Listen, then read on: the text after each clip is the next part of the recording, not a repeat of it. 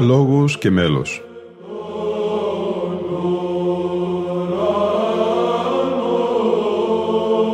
Προσεγγίσεις στη μυσταγωγία της ψαλτικής τέχνης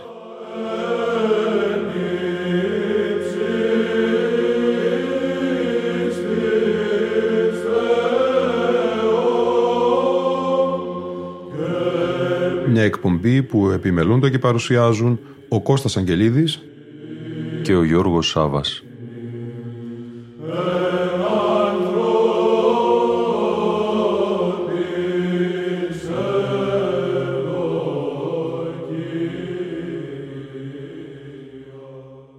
Αγαπητοί φίλοι ακροατές και φίλες ακροάτριες, με τη σημερινή τρίτη εκπομπή μας θα ολοκληρώσουμε το μεγάλο αφιέρωμα στην εορτή του Οσίου Αθανασίου του Αθωνίτου και την μετάδοση αποσπασμάτων από μια παλαιά ηχογράφηση του 2000 της Αγρυπνίας στην Ιερά Μονή Μεγής της Λάβρας. Η ιστορική μαρτυρία είναι η ψαλμόδηση του αργού μέλους του εκνεωτητός μου από τους Θεοφιλέστατο Επίσκοπο Ροδοστόλου Χρυσόστομο και τον πατέρα Ακάκιο των Δανιηλαίων.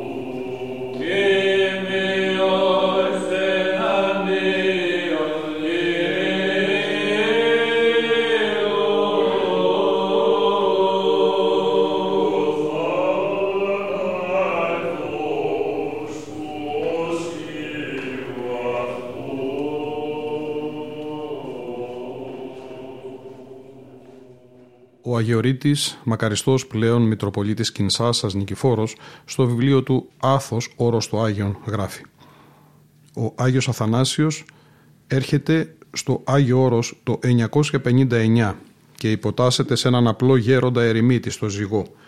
Παρουσιάστηκε ως αγράμματος ναυαγός με το όνομα Βαρνάβας. Η απουσία του Αθανασίου και η άγνοια του τόπου της διαμονής του όθησε τους φίλους του να τον αναζητήσουν. Ο Λέων, ο οποίος είχε γίνει κουροπαλάτης, ρώτησε τότε διαμέσου του στρατοπεδάρχη της Θεσσαλονίκης, τον πρώτο του Αγίου Όρου Στέφανο, εάν ήταν ο Αθανάσιος στο όρος. Ο πρώτος απάντησε αρνητικά γιατί δεν γνώριζε τίποτα γι' αυτόν. Αργότερα όμως ο πρώτος, στην πανήγυρη των Χριστουγέννων στο Πρωτάτο, ανακάλυψε τον Αθανάσιο όταν του ανέθεσε να διαβάσει τον λόγο του Αγίου Γρηγορίου του Θεολόγου στη γέννηση του Χριστού. Ο πρώτος θαύμασε την αρετή του και φοβήθηκε μήπως πληροφορηθεί ο Λέων για τον Αθανάσιο και τον αναγκάσει να αναχωρήσει από το όρος. Τότε παραχώρησε το κελί της Αγίας Τριάδος που βρίσκεται επάνω από τις καριές στον Αθανάσιο και στον γέροντά του Λουκίτζη. Εδώ συνέχισε τους ασκητικούς αγώνες του έχοντας εργόχειρο την καλλιγράφηση βιβλίων. Ο Λέων το επόμενο έτος 960 μετά από λαμπρή νίκη κατά των Σκυθών και Ούνων έρχεται στο Άγιο Όρος αφενός να ευχαριστήσει την Παναγία και αφετέρου να αναζητήσει και πάλι τον Αθανάσιο.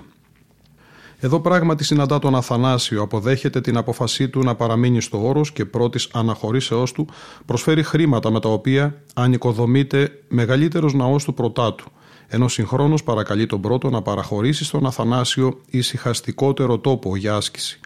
Ο πρώτος τότε του παραχωρεί την ερημική περιοχή του Μελανά.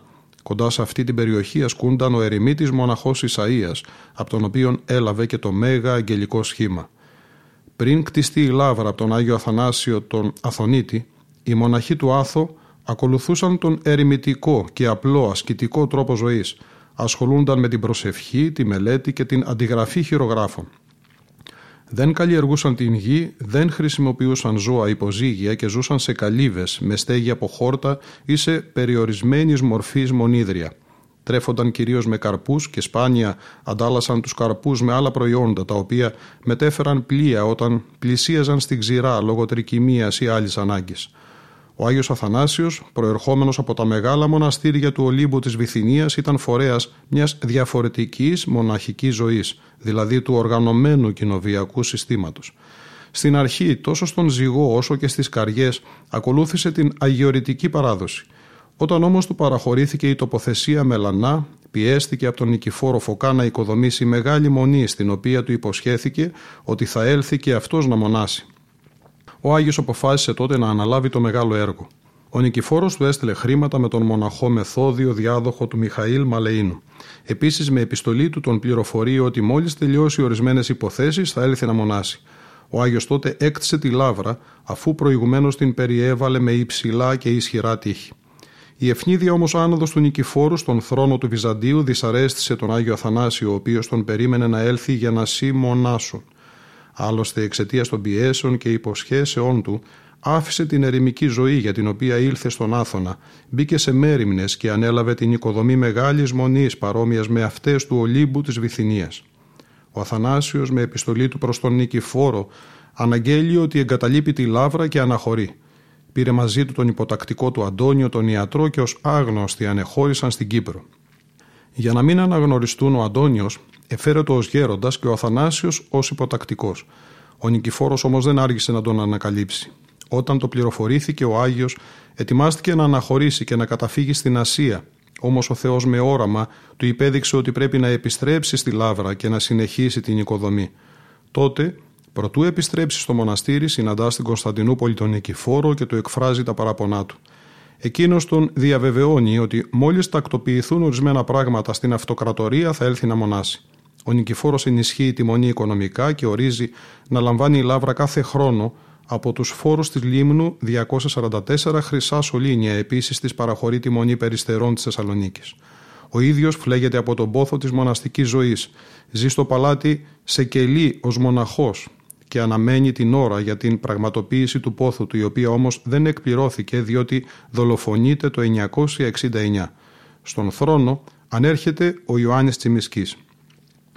Ο Άγιος Αθανάσιος εισήγαγε το κοινοβιακό σύστημα της Λάβρα του Αγίου Παχωμίου, δηλαδή των μεγάλων μοναστηριών, το οποίο παρέλαβε από τον Όλυμπο της Βυθινίας και ήταν τελείως διαφορετικό από αυτό που υπήρχε στον Άθωνα. Εδώ ακολουθούσαν τον ερημητικό τρόπο μοναχικής ζωής. Ο νέος τρόπος ζωής ήταν επόμενο να δημιουργήσει αντιδράσεις ιδιαίτερα από τους συντηρητικότερους και απλοϊκότερους των παλαιών αγιοριτών πατέρων τα μεγάλα κτίρια, οι δρόμοι, τα λιμάνια, οι πύργοι, η χρησιμοποίηση βοδιών και η καλλιέργεια της γης προξένησαν μεγάλη ανησυχία στους παλαιούς και έτσι κατηγορούσαν τον Άγιο Αθανάσιο ότι εκοσμικεύει τον ιερό αυτό τόπο. Μετά τη δολοφονία του Νικηφόρου, απευθύνθηκαν στον Τσιμισκή, παρακαλώντας να επέμβει και να σταματήσει τον Αθανάσιο. Ο αυτοκράτορας με το πρώτο τυπικό επέλυσε τις διαφορές και ο Άγιος Αθανάσιος συνέχισε το έργο του. Πλήθος μοναχών διαφόρων εθνικοτήτων έρχονται πλησίον του και αυτός ως άριστος παιδαγωγός τους κατευθύνει. Για τις ολιγογράμματους ιδρύει σχολείο, για τους αρρώστους νοσοκομείο, για τους νέους ιδιαίτερο τόπο ασκήσεως στην ίσο του Αγίου Ευστρατείου που ονομάστηκε Νήσος των Νέων. Στο έργο του πολεμήθηκε ιδιαίτερα από τον διάβολο, αλλά έχοντας εμπιστοσύνη στον Θεό και την υπεραγία Θεοτόκο, το έφερε εις πέρας. Η προστάτης του Αγίου Όρους Κυρία Θεοτόκος ιδιαιτέρως ενισχύει τον Άγιο για τη συνέχιση και ολοκλήρωση του έργου του. Εμφανίζεται και τον συναντά έξω από τη μονή όταν θλιμμένος αναχωρεί από αυτήν και με το θαύμα της αναβλήσεως νερού από την πέτρα τον πείθει για την προστασία της προς αυτόν και τη μονή. Εμφανίζεται και πάλι εντός της αυλής της μονής ως οικονόμησα.